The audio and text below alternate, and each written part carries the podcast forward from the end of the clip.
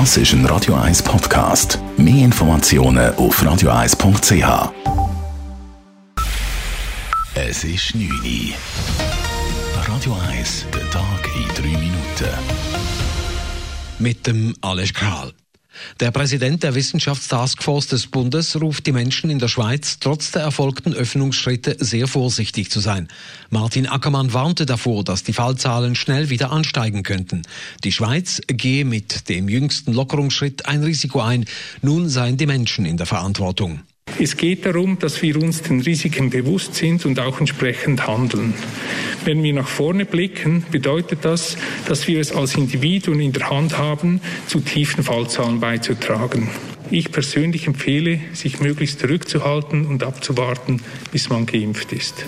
Der Bund passt außerdem seine Impfstrategie in einigen Punkten an. Unter anderem sollen Personen, die bereits eine Covid-Infektion durchgemacht haben, nur noch einmal geimpft werden. Die Schweiz muss sich auf einen weiteren Engpass bei der Lieferung des moderner Impfstoffs einstellen.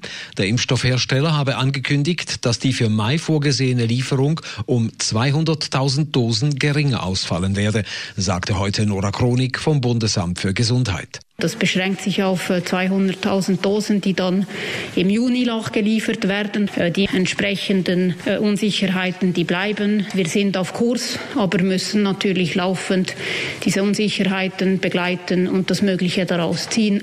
Bereits am letzten Wochenende lieferte Moderna nur einen Fünftel der versprochenen Dosen. Der große Rest des Impfstoffs werde aber noch diese Woche nachgeliefert, so Chronik. Aktuell hätten 2,1 Millionen Menschen mindestens eine Impfung bekommen. Knapp 9 Prozent der Bevölkerung sind vollständig geimpft. Bereits ab Mitte Mai werden in der Schweiz die ersten Covid-Kranken mit einem Medikament behandelt. Es schützt vor schweren Formen der Erkrankung.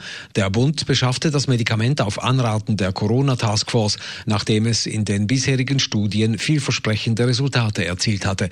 Das Medikament hat in der Schweiz allerdings noch keine Zulassung. In Notfällen können Personen damit aber behandelt werden. Die Corona-Pandemie ist für viele Kinder eine psychische Belastung. Bei fast jedem zweiten Kind führt sie zu seelischen Problemen.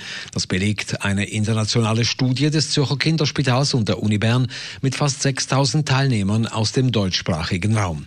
Bei Kindern im Vorschulalter äußerten sich die Probleme durch trotziges oder aggressives Verhalten. Bei Älteren traten Ängste und Depressionen auf. Die Gewerkschaften machen sich zunehmend Sorgen über die Entwicklung des Schweizer Arbeitsmarkts im Zuge der Pandemie. So sei die Einkommensschere bereits weiter aufgegangen und durch den Boom bei Essenslieferdiensten oder Online-Jobs entstünden Jobs, bei welchen die Mindeststandards bei Löhnen oder Arbeitsbedingungen nicht eingehalten würden, schreibt der Gewerkschaftsbund.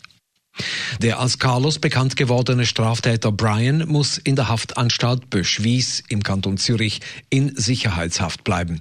Das Bundesgericht lehnte Brians Beschwerde ab. Er wollte erreichen, dass er in ein Untersuchungsgefängnis gebracht wird.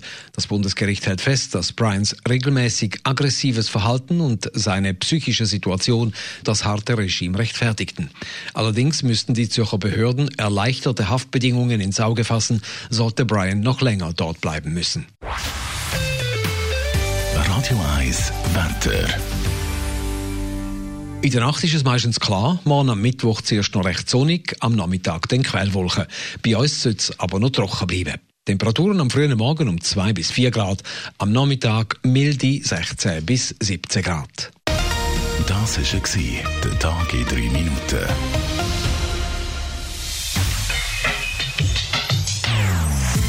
Non-Stop Music auf Radio 1. Die besten Songs von allen Zeiten. Non-stop. Radio 1.